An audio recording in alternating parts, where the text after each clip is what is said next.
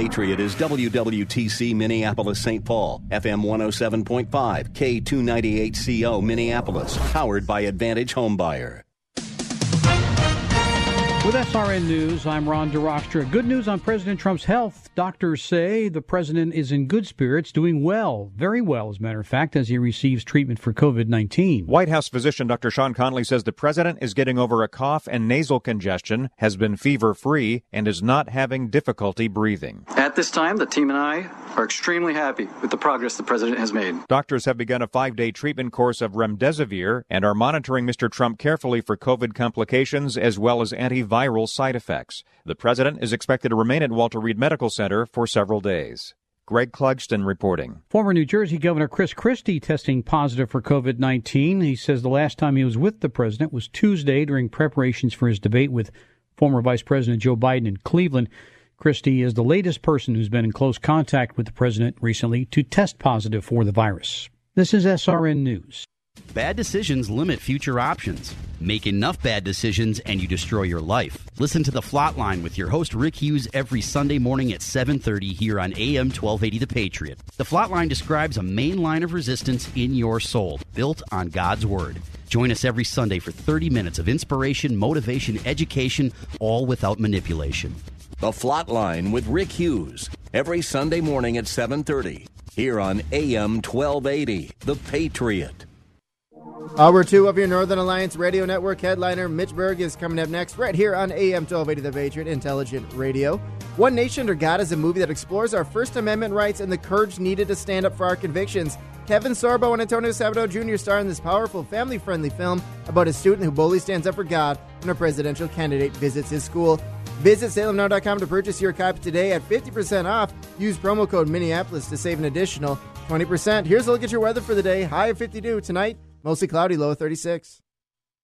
This is the Northern Alliance Radio Network, the longest running conservative talk show in the Twin Cities. It's great to be back in Minnesota today. Political analysis of the good, the bad, and the outright crazy. Now, here's your headline act Mitch Berg. AM 1280, The Patriot, the Northern Alliance Radio Network. 651 289 4488, the number to call should you care to join me. I'd, I'd, I'd absolutely love to have you do exactly that. Uh, taking questions, comments all the time. Also, uh, both by phone and on Twitter at hashtag NARN Show. That's N A R N Show. Driving down here today, I drove past the, uh, the, the park that where I raised my kids over the last couple of decades here, Hamline Park down on Snelling and uh, Thomas Avenue in St. Paul. Uh, place I spent a lot of time over the years. It had a new feature, a bunch of tents. A little homeless camp seems to have sprung up there, as seems to be happening in, in parks all over the, the, the city. And it reminded me of something that I recall from decades ago moving to the Twin Cities. Back in the mid 1980s, the, uh, the city of Minneapolis had a slogan. It called itself, for a brief while there, the Mini Apple, because its Minnesota uh, inferiority complex bade it to compare itself to a larger, bigger, more cosmos city. In that case, Minneapolis uh, compared itself to New York City. Lately, I think its uh, eyes have been turned west, as we shall do the same uh, with my next guest, Amy Alkon, who joins us from Los Angeles. And I bring this up because, uh, first of all, Amy, uh, welcome back to the show, Amy, who uh, normally is here with books with titles that are worth reading, but that, that drive radio people crazy trying to get around the FCC violations. uh, so, pleasure to have you back here. But I, I bring you on here because you have been chronicling, both on social media and in an article in Quillette magazine this past week, which I can say on the radio without any any uh, gymnastics. LA's failed homeless policies turned my home into a prison. Something that a lot of Minneapolitans have been pointing out, and and, and it I, I, I bring this up to people here in the Twin Cities because given the way that Minneapolis tries to ape cities on the West Coast now, not so much New York anymore, but now Seattle and Portland and San Francisco and Los Angeles in its own way. Anything that you're seeing in Los Angeles is eventually going to turn itself up uh, on Hennepin Avenue on Lake Street, somewhere in, in Minneapolis. Amy Alkon, uh, tell us a little bit about the situation. I've been following it for months now on Twitter. You're wrangling with the burgeoning homelessness problem in uh, Los Angeles, and it just doesn't get any better. Well, let's walk us through the background, Amy Alkon. Sure. And I should say, I'm a bleeding heart libertarian.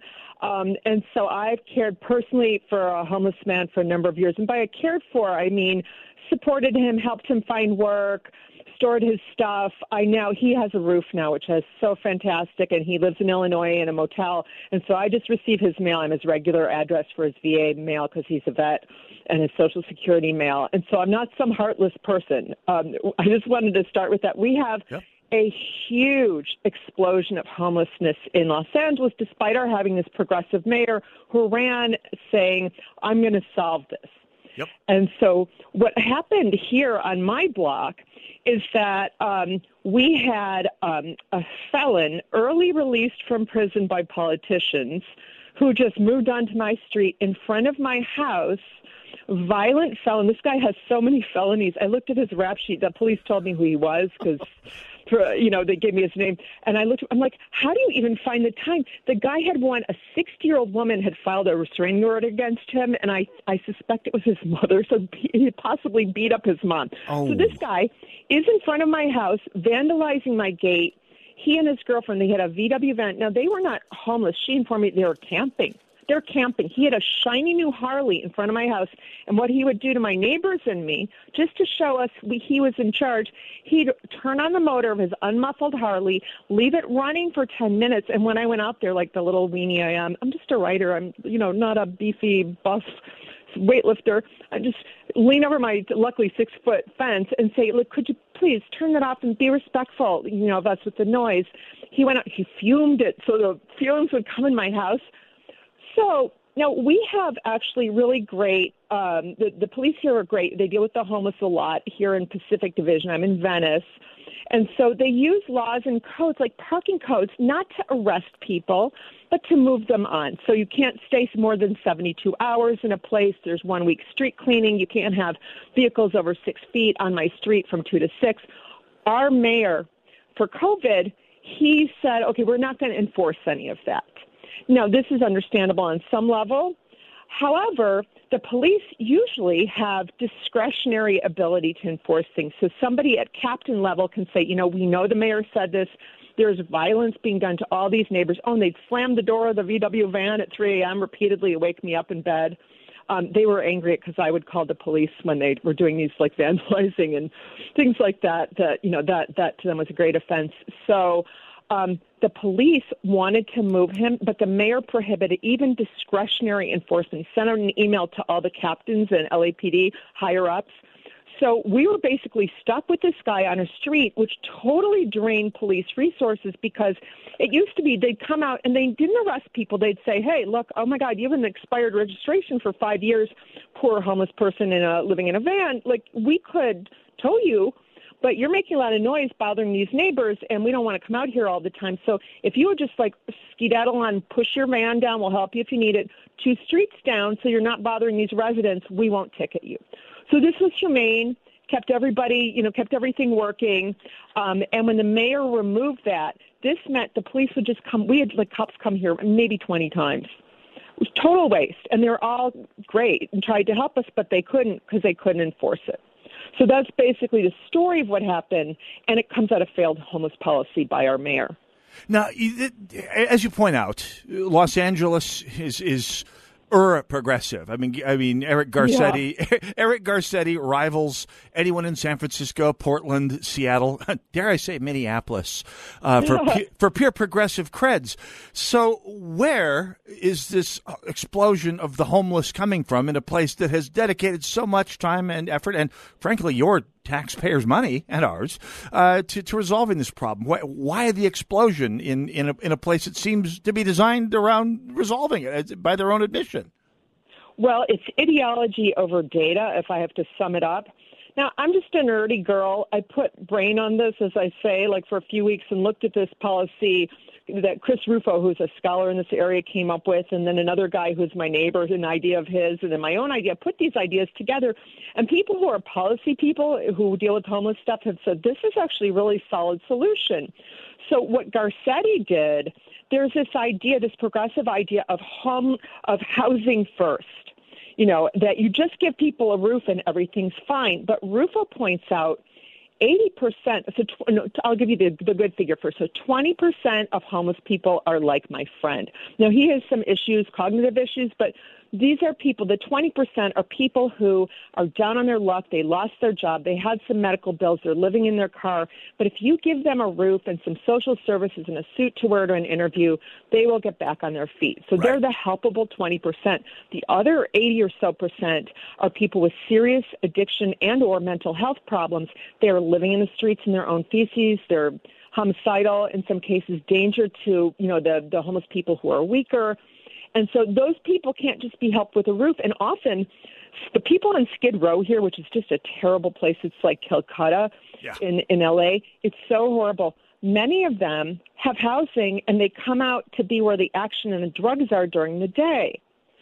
So, this housing first policy, um, by the way, it's uh, led to, I think it's, um, I'm trying to remember how many have been built. So, these, they built $690,000 per person. Oh, it's 72 apartments. I'm looking at my, my figures here. Yeah. This is in 2016. We we dumbass. Oh, sorry. We dumb voters. I didn't say that. approved um, 1.2 billion in new spending yep. to fund homeless housing. Yep. So three years later, 72 apartments built $690,000 a piece. And most of that doesn't go to the apartment. It goes to like consultants and fees and stuff like that. It's a transfer of wealth from one part of the political class, from the taxpayers to part of the political class, same as here in the Twin Cities. I've, I've had my own story. I worked on a habitat project. We did the math it was like that, that Habitat for Humanity project cost twice as much as a market uh, housing unit, but there's a layer of bureaucrats getting getting their uh, their taste out of the deal. So everyone said, I was sorry, Abby. Go right ahead. well, uh, no, no. I mean, this is it's so so insane, and so uh, a more effective solution actually is um, well, Rufo calls for treatment first. Right. This prioritizes addiction recovery and personal transformation to re- rehabilitate the person and then secure permanent housing. So um, then uh, there's also um, with the treatment first. So then I would call what there should be is a shelter first policy, not housing first, but shelter first. Right. So we're not going to give you a shiny new condo for you to, you know, get high in. But we will say we're going to bring back the law. Well, this is my policy against living on public property, streets, sidewalks, plazas, you know, and so the law would mandate the law under Amy would mandate that people cannot loiter and dwell on public property, and so they have to get legal shelter for themselves through a friend, a church, social services, or they go to a shelter provided by the city. And that's where my neighbor Jim Merez's idea comes in. He had this idea let's use FEMA tents. There's 350 acres near LAX. Put giant tents up. You can put them up fast, like they use for the Olympics. Yep. And have people, st- you have to go there. You know, if you're sl- staying on the street, and there will be patrols and social services there to help you and then you know when you show you're not you know addicted and you know having all these problems then we can put you in the line to get you know some kind of small housing yeah and and, and we'll, we'll come back to that but it, I, I having you on here, Dave, for start for starters, because if you're not reading Quillette and especially uh, your article, LA's failed homeless policies turn my home into a prison, you need to because this is what is coming to the Twin Cities, and I'm not saying that well, not purely hyperbolically, or at least the hyperbole is is appropriate in this case, Amy Alkon. I bring it up because in the immediate aftermath of the riots, uh, here in, Mini, in, in, Minneapolis and St. Paul, where I live, actually, uh, a homeless encampment started in what's called Powderhorn Park, which is sort of the Venice of Minneapolis. It's where the it's mm-hmm. it's, it's where the counterculture lives, the boho. It's a very boho neighborhood. Uh, uh-huh. I used I used to live there when I first moved to the Twin Cities and was trying to become a, a punk rocker. Anyway. And, and this camp started up, and and lo and behold, go figure. I mean, completely unexpectedly, the crime rate spiked through the roof. Property crimes, sexual assaults, assaults of all kinds, uh, drug trafficking, every which kind of crime uh, grew up around this tent city that grew up in this in this urban park. And finally, the city of Minneapolis started to realize it was affecting its polling. The camp was dispersed, and now it's metastasized to every piece of public land you can find in the Twin Cities. And when you respond to it when you say maybe this is not optimal, the response is, well, that's your privilege talking. And Oh, I imagine in your quest to get to the bottom of this issue, you've gotten some response from people who are stakeholders to the current problem, Amy Alcott. What, what are you getting pushback from fellow Angelenos on, on, on your approach to this issue? You know what? I've only gotten really positive responses, and I'm surprised. Oh. My editor, he wanted me to put in something like, "Oh, I know I sound like a Karen." I say, "No, I will own, totally own this," and that's why I put in. You know, I don't like to sing my praises about. I just helped this guy because that's what you do. I saw that he just needed a little help to be on his feet. Yeah. I volunteer as a mediator in the LA City Attorney's Office, and I do this to provide what's called access to justice to what's called poor and underserved populations. Yep. So I'm all about. You can't say I'm not, you know, putting boots on the ground and doing something about this. So I think that maybe help because I think I mentioned that too in the piece. Yeah. So, you know, the point is you cannot say you're being compassionate by leaving people on the street in their own feces. There are rats. The it looks like Skid Row by the sea here It in does. Venice. It does. I've seen some of the photos, and it is. And by, by the way, you, you have to come out with that because there is this uh, this idea out there in society that you're either with us or against us. If you're not 100 percent on board, you're 100 percent against, and you have to establish the fact that there are nuances and that people have different approaches to things and and, and nuance to their approach. Anyway. Oh, I'm getting riled up here. We're here with Amy Alkon for the next segment, 651 289 4488. I want to talk about Amy's response and what it means for society at large, especially Minneapolis. Go nowhere. We'll be right back.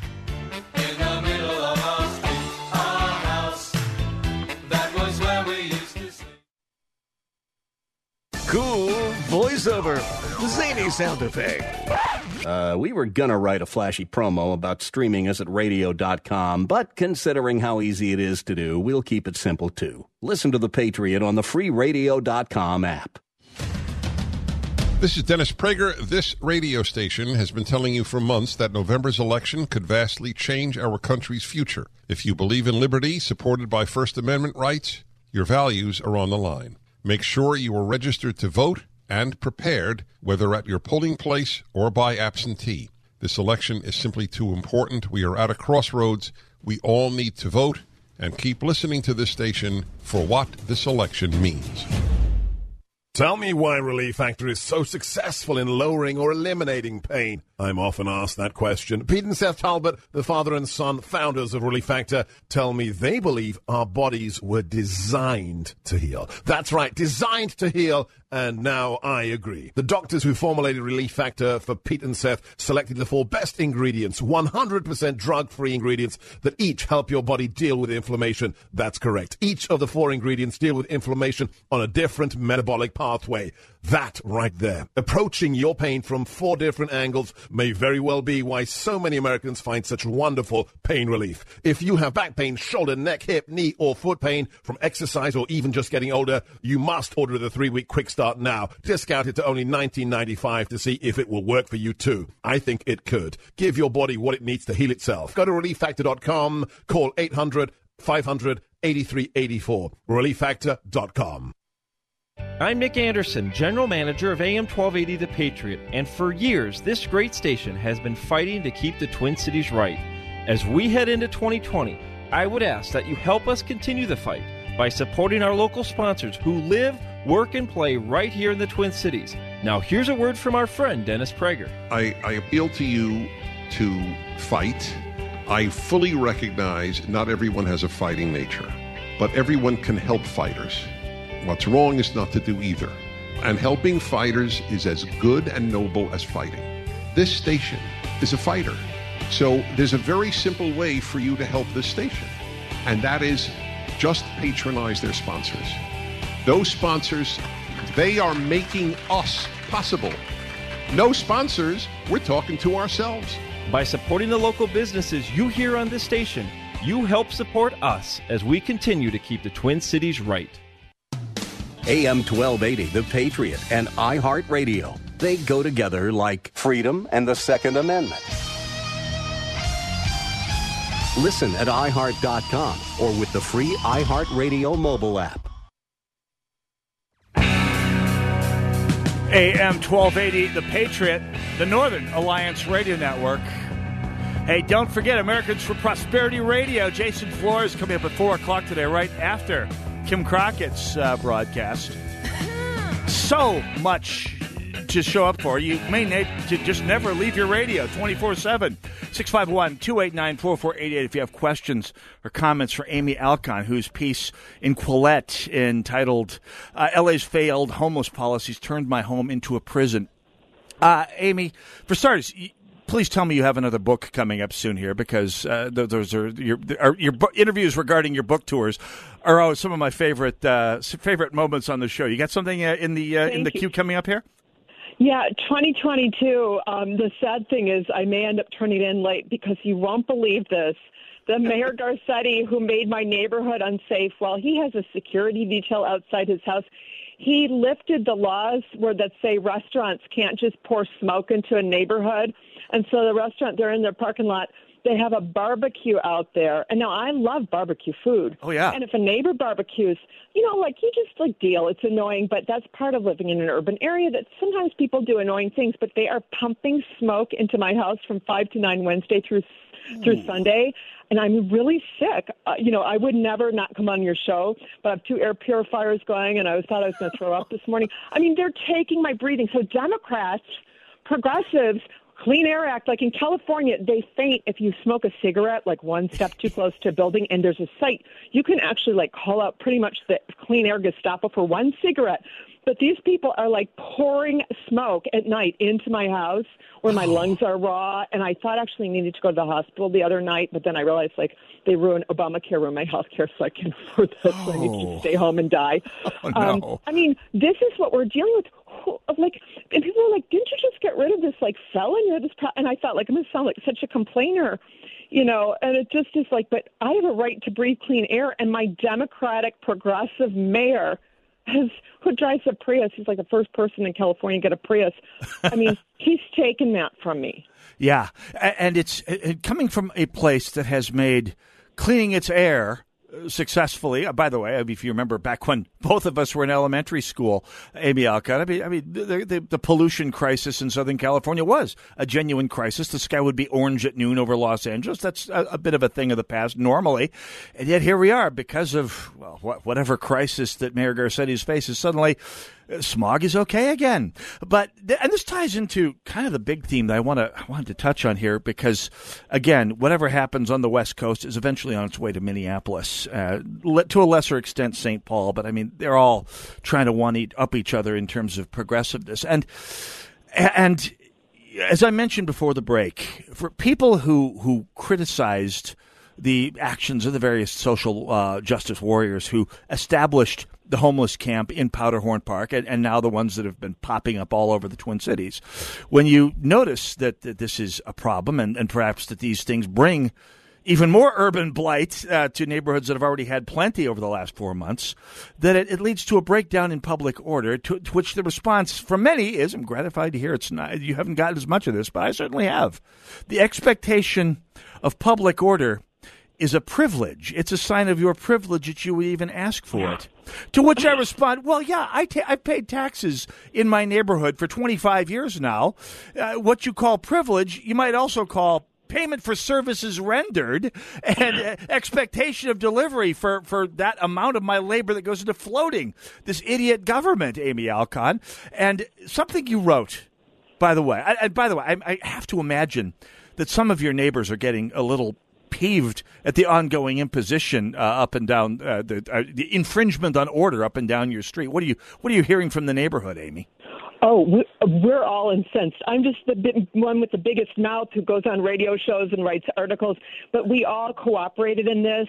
I have a neighbor down the street, such a good man. He's his father's an NFL football player, and he came out when the when the felon was here to say he saw him fuming me, and he's like, "Man, show some respect." And the guy nearly punched him out, oh. and so oh. that's really I, I videotaped it because wow. I wanted to see that he was protected. Um, not that I could go out because I'm a weenie. I don't have any physical, you know, prowess. Um, but I have a soap opera actress next door with a baby, and she came out like with her hands up, like really with the smoke and the, you know, her baby would just be awakened all day by the oh. motorcycle noise because the guy felt like abusing us.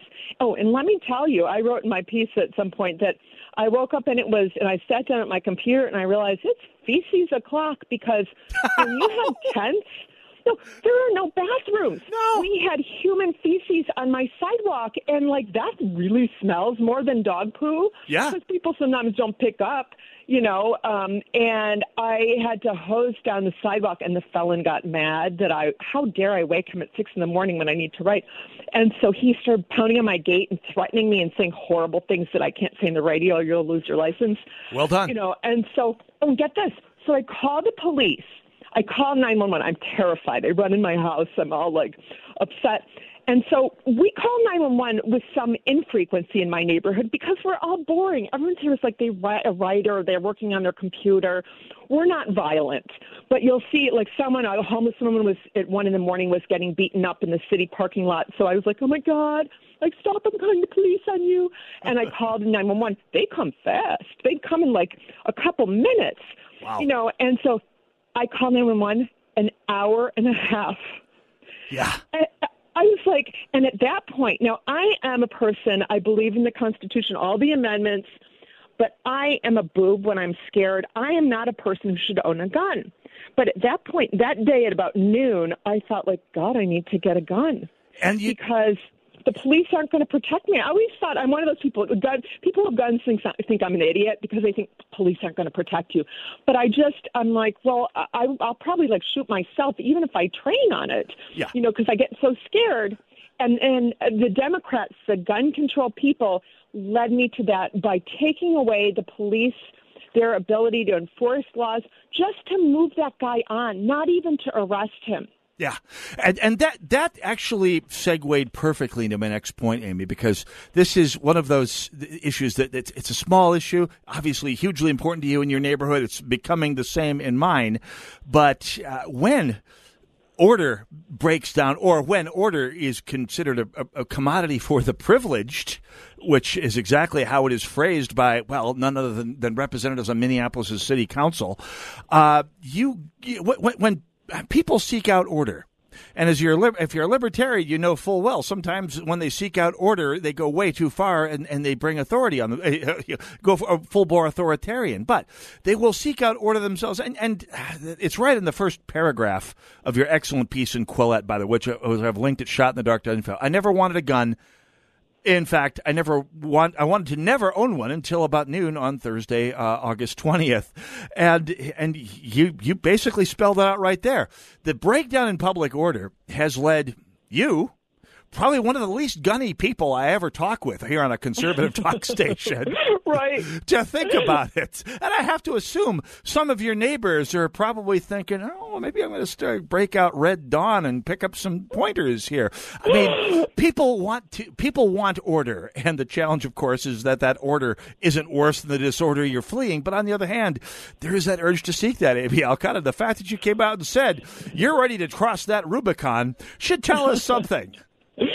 They were horrified on Venice Fox Streets next door, and someone even they got me banned because they were so upset that I said I wanted to own a gun. Yes. Um, I it was so funny, and they banned. They couldn't ban me like they can't ban you on content lines, so they banned me as not using her real name. Oh my God, I'm a public figure. I run in the local paper. There's my, there's my name. Like, how is that plausible? You know, it was so so crazy because they were very freaked out by that. And so I ended up sending um, an email, Jenny from the Glock, which I love doing, Jenny yes. from the Glock, to my libertarian lady friends who have guns. You know, and I talked to the cops, and basically what they determined is that I shouldn't own like a grown-up adult gun, like um, a, a Ruger or a Glock or whatever my friends have. They all have a bunch of guns. These ladies right. um, that um, I should get like a little house in the prairie type shotgun that oh, yeah. sprays buckshot. So it gives me the best chance as a scared boob in crisis. You know, if there's a home invasion, that I might might hit someone other than myself.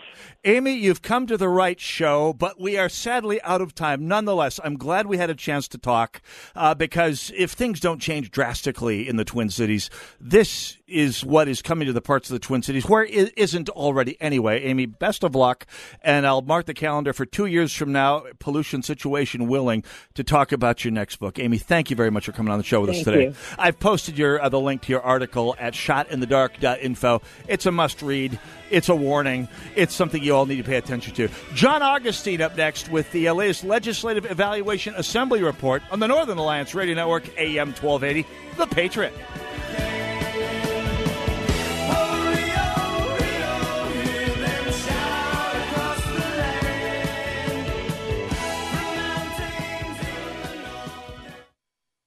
Land of 10,000 Lakes has a nice ring to it, but actually, Minnesota has more than 11,800 lakes. But who's counting? Well, there's Ann Lake, Balsam Lake, Cass Lake, Detroit Lake, Eagle Lake, Fox Lake, Gull Lake, Hidden Lake, Island Lake, John Lake, Craze Lake, Lean Lake. But if water isn't your thing, Minnesota is also home to amazing hiking, biking, and more. Find your true north. Visit exploreminnesota.com. Quarry Lake, Rainy Lake, Silver Lake, Toad Lake, US Lock and Dam Pool 5A, Moss Lake. This is a national healthcare alert from the 24 7 Diabetic Health Hotline. If you, a family member, or a loved one has diabetes, listen closely. Now, regardless of your age, if you have insurance, you may qualify to receive diabetic testing supplies with little to no out of pocket cost. Get free delivery, free information, and all the paperwork is handled by our accredited suppliers for free. Call the 24 7 Diabetic Health Hotline now for details. Toll free at this number. But wait, there's more more. If you call right now, you could get a meter upgrade. In addition, we'll give you a free pair of diabetic socks as our special gift to you. Regardless of your age, if you suffer with diabetes and have insurance, you may qualify to get free delivery of your supplies. 800 439 7409. 800 439 7409. 800 439 7409. That's 800 439 7409. Whether you love it or hate it, winter is upon us. Start preparing before it's too late. Bundle up and save some cash. This fall is the perfect time for Standard Heating and Air Conditioning's Bundle Up for Savings sale, where you can save at least $1,000 on a new high efficiency furnace, giving you and your family toasty comfort all season long. In addition to saving $1,000 or more on your new high efficiency furnace, they're offering payment options for 0% financing. You can take comfort in knowing that Standard Heating has been serving Twin Cities homeowners since 1930 and that their NATE certified technicians will get the job done right and right away. So don't wait for winter. Start bundling up and take advantage of this sale. This offer ends October 31st. Learn how you can save $1,000 or more on your new furnace at standardheating.com slash patriot. That's standardheating.com slash patriot. Standard Heating and Air Conditioning, the comfort you deserve since 1930. At TwinCitiesTuitions.com, we recognize that this school year was a little different for you with families learning how to work and learn from home together. We also recognize that this won't last forever. As you look ahead to the fall and a new chapter in your child's education, TwinCitiesTuitions.com will proudly be here to help with 50% off your student's first year at a brand new school. To see a full list of our partnering schools or for more information, visit TwinCitiesTuitions.com.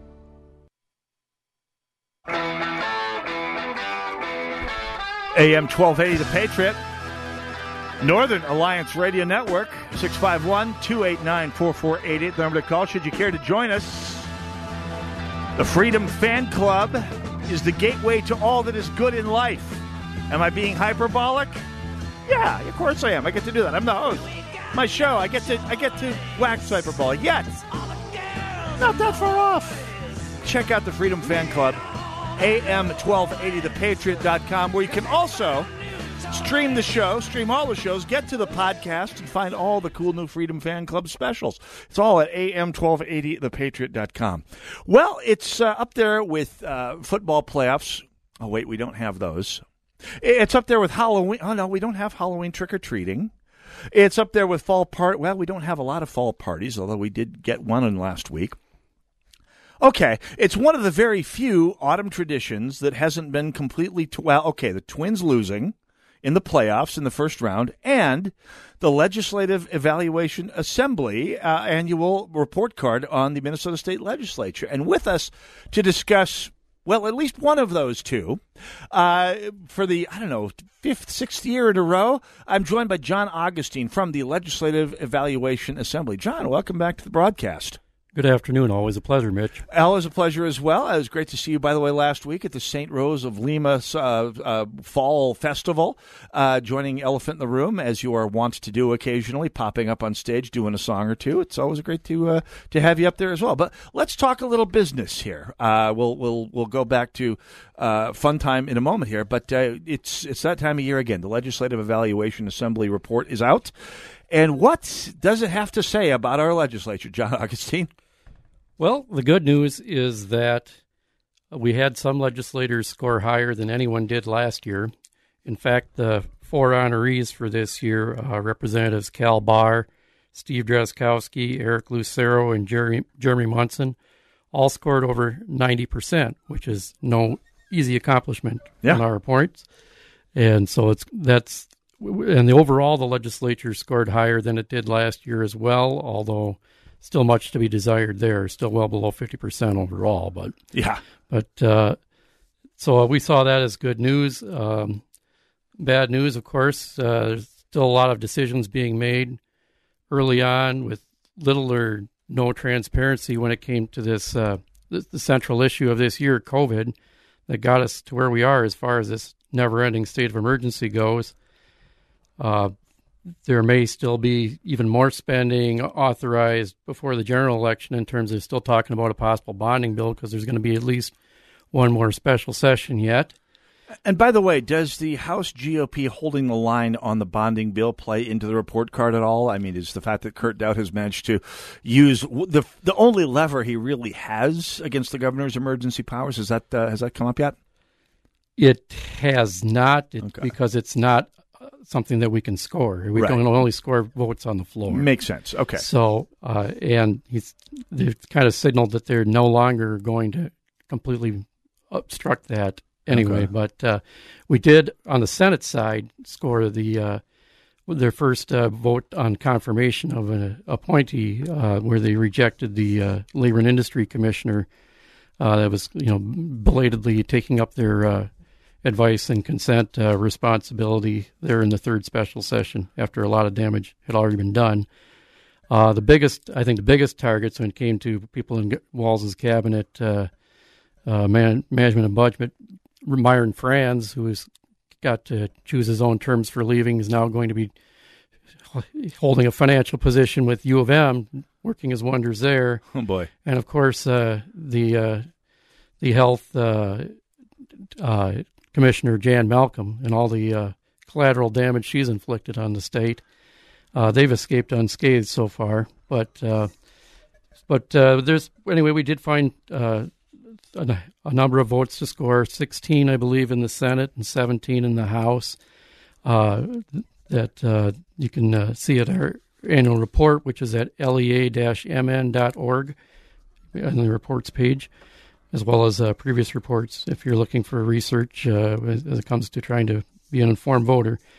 That's what we're about, educating and informing. We don't uh, endorse candidates or give money to candidates. We just recognize those who happen to score best in each uh, year's report.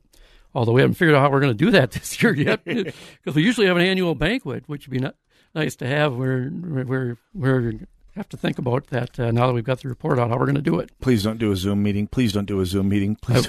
I, I will tell you that uh, we did that for the report to put the report together this year. That everything was done via Zoom meetings and editing sessions. Put the uh, put the drafts up on the cloud, and everybody got together. It was it kept us on a regular schedule, but it's pretty hard to uh, bring new people into the process. Uh, you know, it's like my son's in distance learning, and if he doesn't have the, it's not the same as hands-on instruction at school, so it's hard to bring new people in. But uh, anyway, we got the report done, and uh, so uh, we can uh, get try to get the word out. So uh, the the big issue, the the the don- elephant, or should I say, the donkey in the room, uh, is the legislative legislative background behind the response to COVID. So that that how big of a role did that play in terms of the number of votes and and the uh, and the, the, the way the, the the scorecard came out this year? Well, we have uh, let's see, at least I believe four, uh, maybe five bills that are scored that are related to COVID. Uh, we it was really the, the the handling of COVID was really the central issue in the legislature this year. Wasn't a budget year, so there wasn't anything they te- technically had to do. Right. So uh, that's uh, that, and you know when when the state of emergency first went into effect, the just like everything else, the legislature shut down. Right. For ten days, and, and in the beginning, before they actually were, before you could actually view their meetings via Zoom, or they had a structure put in place, they were meeting uh, not even in uh, bipartisan groups because they didn't want to violate the open meeting law, but they were meeting behind the scenes, uh, the leaders and you know cabinet people and whoever else they happened to invite, as far as how they were going to do everything. And those decisions from the earliest stages have, in many ways, shaped how we're where we're at today, in terms of uh, how the emergency is. They put in a structure that basically is perpetuating the emergency. How so? I mean, they're basically. I mean, the, the, most obvious sign is there is no way to curb the governor's emergency powers, which is, I think, I think the laws regarding that were written at a time when people I don't, trusted the integrity of government. Yeah, the laws were written quite some time ago, and not and uh, not very well, as, as we found out. Uh, yeah. But uh, but when when obvious problems come up, we don't really have a very sympathetic uh, court system to be able to uh, to challenge those overreaches of power in this state. We're seeing some of that in some other states, but it's we're not having very much success so far here yet in Minnesota. But uh, anyway, there's uh, they put in a. Of course, we're supposed to flatten the curve, right? And so, right. and at first it was ten days or so for bars and restaurants to be shut down, and then stay at home for a couple months, and then still all kinds of regulations and restrictions on how businesses may operate, and even other other, other entities such as churches and so forth, and and uh, and then the the spending that they put in place, they, uh, it was all it was almost all new spending out of the general fund, almost all of it. Right. Even though we have a gigantic uh, budget reserve, that rainy day fund, it, it's rained a lot this year in terms of economic emergency. I would say, but it's basically been untouched, and I can document that a little more. But yeah, the point is that uh, the appropriations, even though the originally was for the emergency was for 10 days and then a month is ratified by the executive council in month cycles and then the legislature only gets to veto which is backwards. Uh, you know the you've got people uh, the major issue this year obviously is public health policy. And you've got people like uh, senator scott jensen and you know all kinds of other duly elected uh, uh, senators and representatives in their constituencies and they have almost no input into public health policy this year. It, it, it, the the caucus leaders and the finance committee chairs, if they all happen or most of them happen to agree, they can maybe veto a really bad idea, but all the policy for this is being made from the executive branch, and that's 100% backwards constitutionally. Right. The legislature is supposed to make policy, and the executive is supposed to carry it out. And so, but they put in that structure with the this that what I'm talking about here is the Legislative COVID-19 Response Commission, which was created by one of these bills, but it doesn't let all the 201 legislators have a say. It's just a handful, and even then, they don't get to set the policy. They can maybe veto things if they all agree it's a bad idea. And so the governor pretty much and his administration pretty much goes on unscathed. And the appropriations were set up to be able to be dispersed and accounted for at least through the end of this year, if not beyond, even though the original length of the emergency when the bill was passed was maybe a month. So the, the, the funding structures in place for the emergency to go on, the the unchallenged powers in place for the emergency to go on. So guess what? They, they, they like the power, the emergency is going on. Yeah, uh, there's really no way around it. I mean, the, the only bright spot I've seen, and this is purely uh, from my own political niche, is that in 2015, the gun owners uh, organizations basically uh, passed with a bipartisan majority. Actually, got Governor Dayton to sign a, a rule saying that uh, the governor could, the governor and the government, the executive branch, could not use emergency powers to confiscate firearms. Mm-hmm. People, right. I remember the, the, media saying that's right. a little paranoid, isn't it? There's no such thing as paranoia well, when you're when dealing you, with this got government. some of the intrusive uh, health department proposals in terms of uh, oh, yeah. privacy and so forth. Yeah, there's which is a lesson for people who support any civil liberty, first, second, 4th Mhm. uh, ninth, tenth, any of the rights that are out there. Uh, we we've seen, uh, like your right to run a business is is and and preserve your property is pretty much subject to the whim of Governor Klink. And I'm sorry, Walz, Governor Walz. Uh, we're talking with John Augustine from the Legislative Evaluation Assembly. Uh, lea-mn.org is the website. I've posted the link at shotinthedark.info. Let's take a quick break. Be back for one more segment, and we'll talk uh, some more about some of the legal aspects here, as well as uh, more about the rainy day fund issue, and your questions and comments when we come back. Northern Alliance Radio Network, AM 1280, The Patriot.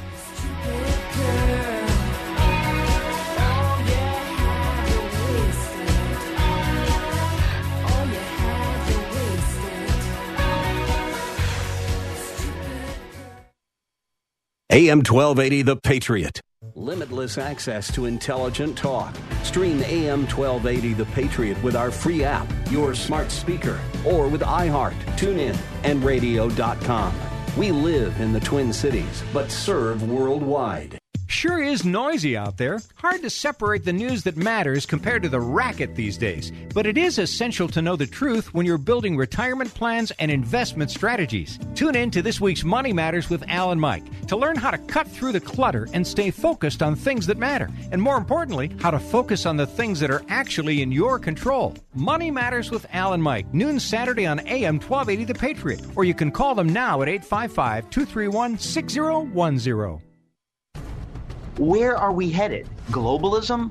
A new world order? A singular government power? If we yield over and decide that America is not unique, it's not special, it's not extraordinary, we no longer are the United States of America. We're just a piece of a bigger government. And what about prophecy? Is the United States of America part of God's great plan for the world? Now, a new documentary, Trump 2024, The World After Trump, takes a look at what the world could look like in 2024 with or without President Trump. Trump 2024 features interviews with Franklin Graham, Mike Huckabee, Dennis Prager, and yours truly, Eric Metaxas. The Messiah will not arrive on Air Force One. Watch Trump 2024, The World After Trump on salemnow.com. That's salemnow.com. Trump 2024. Go to salemnow.com to watch Trump 2024. salemnow.com to watch Trump 2024 on demand. We're here with another satisfied JTR roofing customer. What did your home need? We needed an exteriors update. We needed roofing, siding, um, entry doors, and our storm doors replaced. Why did you choose JTR roofing? After meeting with their sales team and looking at the products that we're offering as well as the warranty, it was an easy choice to choose JTR. What did you think of the work JTR did? The job was completed in a timely manner. The crews were very professional and the workmanship was outstanding. We didn't have any surprises along the way or on our final bill. JTR was very knowledgeable and made it very comfortable from start to finish. Our house looks great. We received multiple compliments from friends and family. I was 100% satisfied with the work from JTR. Go to jtrroofinginc.com to set up your no obligation consultation. That's jtrroofinginc.com. Salem Surround partners with your business to deliver custom digital marketing solutions. Surround your target audience wherever they engage, search, surf, socialize, or review to keep your business top of mind. Learn more at minneapolis.salemsurround.com. AM 1280 The Patriot, Northern Alliance Radio Network. Wake up, Minnesota. No, that's not me. That's the name of the show uh, coming up next. Minnesota Wake Up with Kim Crockett and Bill Mohrman. Both fresh from the front lines of fighting for freedom, for the Constitution, for your rights, with the inside story. on voter fraud, court fights, what you can do to make your vote count. Not just a bunch of lawyers yapping away. Each week they'll be featuring local, national heroes fighting for election integrity, and they come up right after the NARN. That's right, we are the lead in. They are the headliner today. So join them right here on AM 12A The Patriot each and every week, 3 to 4. Do it now. Okay, do it in 16 minutes. Anyway, 651 289 4488, uh, the number to call if you have questions or comments for John Augustine of the Legislative Evaluation Assembly and about their annual report card, which, true to form, is ready for election time. So, uh, one of the things we have to note is, of course, the the uh, the four uh, House honorees: uh, Cal Bahr, Steve Drazkowski, Eric Lucero, and uh, Jeremy Munson. Of course, all scoring up in the nineties. Good scores here, but of course, there is a direct relation to the party out of power being able to vote on pure principle. I mean, you even have Democrats scoring well when they're in the minority. Uh, the Senate, how how well did the GOP do in the Senate this time around, uh, John Augustine? Uh, not not too well. Shocked Uh, face it- is being donned. Uh, a little better than last year, not too well. There's still way too many 65 to 2 or 67 to 0 votes for bad bills, especially on non budgetary matters. And this is, I mean, when you can argue that, you know, they have to participate in the governing negotiations when you're when you're putting together the biennial budget. But there's plenty of things that passed this year that uh, the, the, rush to, through uh, police reform bill, the Prescription Drug Price Transparency Act, which has all kinds of micromanagement. Uh, there's, I can go on, but uh, Huh. the tobacco, the, the new uh, statewide tobacco products age raised to 21, and the and the uh, Oh. extra regulations above and beyond the federal regulations on that, and so forth. And but there's, you know, it, it's just and there's some there were some good things that passed. I mean, they part of oftentimes you see that they have to uh, clean up, uh, make fix things that they passed that caused problems a year or two earlier. So they had cosmetology license exemptions bill passed because a few years back they put eyelash technicians in, into the cosmetology uh, licensing system and and that just created a regulatory nightmare for something that doesn't really have a whole lot of health risk in it. That doesn't Yeah. need that much regulation. So much. they- there's only took- so much malpractice you can do on uh, so they took care of that on a bipartisan regulation. They took care of, well, they didn't take care of it, but they at least made a few first steps toward uh, uh, the introducing the concept of search warrant protection when it comes to drone and electronic tracking, which previously there wasn't any state law re- regarding that. Right. So we needed something. So there's a first step on that. Just a long way to go on that yet, but Yeah. uh, They anyway. completely dropped the ball, by the way, on performing the draconian opioid bill, which is one that I would have loved to have seen people scoring on because this is it's just absolutely unconscionable that they left that uh, monstrosity It, untouched. it, it is in our it is in our 2020 legislative report. If Okay. you want to take a look at it, I'm going to have to go through there and hold some people accountable. Not my legislator, who, Mhm. of course, is completely worthless on the issue. I mean, it's not like she was Mhm. eating beef jerky while I talked with her on the phone. So there you have it. But And once again, we became the first state to ban another widely used product. In this case, it was this uh, chemical uh, called trichloroethylene that's used uh, industrially for uh, a lot of times for cleaning uh, uh, grease off of uh, metal parts. And Oh, so forth. yeah. Because there, was one bad actor, so that creates a lot of a sensational news coverage. And so, Oh, not yeah. only crack down on the bad actor, we just got to ban everything. Yeah. that, that's the Minnesota approach, and, and of course, we we op- operate in a vacuum. There's no other uh, economy of the other states that would inter- impact that one bit. Right. But- So, uh, but before we're getting ready to go on, we, we talked about some of the legalities regarding the rainy day fund, which, I mean, Minnesota is in an economic ca- category three hurricane right now. You could say it's a rainy day. And yet, well, what's going on with the rainy day fund and the laws thereunto appertaining? Well, very briefly, I'm not going to read all the words, but I'm not going to try to mess up any of the intent. But Minnesota Statute 16A.152 on the budget reserve, subdivision 3 use. The use of the budget reserve is supposed to be for a, a uh, ec, ec, uh, reduced growth in total wages, retail sales, or, or employment, those types of objective measures that reflect downturns in the state economy that will in turn impact revenue collection it, it may be governed by a full economic cycle rather than just the bud, budget cycle used when a negative balance is projected. Sounds like all these conditions are applicable to this Yeah. year's uh, suddenly imposed uh, COVID 19 pandemic emergency. And yet, when they passed all this legislation, it was all out of the general fund, almost all of it. And the as of September 30th, in Minnesota Management and Budget's budget reserve report, says at the end of the 2020 regular and special legislative sessions, Minnesota's projected budget reserve is 2.7 three, 2.377 billion. It's almost identical to what it was. So, So- so- why do we have a rainy day fund for uh, these type of, of unpredictable emergencies if we're not going to use it? Instead, we just build everything up, and everybody else, everybody else, uh, except for maybe the uh, big tech companies and a few other uh, big box retailers, uh, you know, they had to tighten their belts, sacrifice. Uh, lay people off, uh, re- deal with capacity restrictions and all kinds of other restrictions. State government has hardly laid anybody off, even though almost none of their o- offices are actually you know, are, are open compared to Yeah. compared to, to the rest of the uh, rest of the uh, economy and and uh, the two year pay increases that were negotiated for state employee contracts, this year two pay increase uh, that was negotiated before the pandemic. The the legislature got out, outmaneuvered on that, and and we're to they're going to see pay increases. Yeah. and there's, there's just it, it just uh, we're supposed to be all in this together, right? Yeah. I don't see it. It's just words. I, I, I've got a word for everyone out there. It's all just words. John Augustine from the Legislative Evaluation Assembly. Uh, it- it's all out there, folks. Uh, the website one more time. And and by the way, uh, how can people find out more about the LEA? How can people get involved with the LEA? It's lea-mn.org. It's just uh, ten dollars annual annual uh, membership, and uh, and uh, you can sign up online or you can mail in your your contribution. And we're all volunteer organization, and we have an annual meeting. We still have to figure out how we're going to hold it this year, but we have an annual meeting. And at that annual meeting, people elect a board of directors that is tasked with overseeing the content of the next report. It's all grassroots driven organization.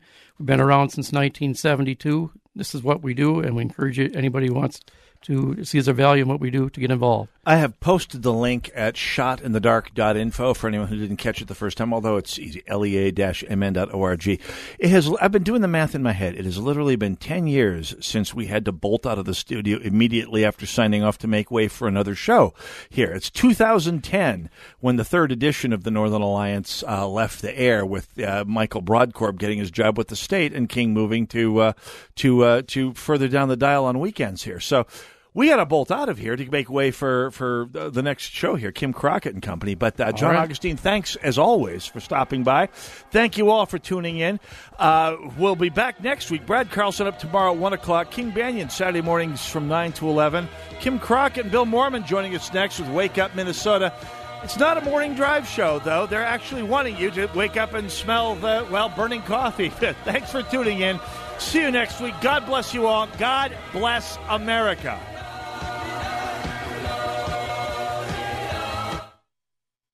This is Al Malmberg. This Sunday morning on the World of Aviation, we'll visit with Dwight Peterson, who is a crop duster in the far reaches of northwestern Minnesota. Dwight has owned many aircraft over the years and has many flying experiences to share.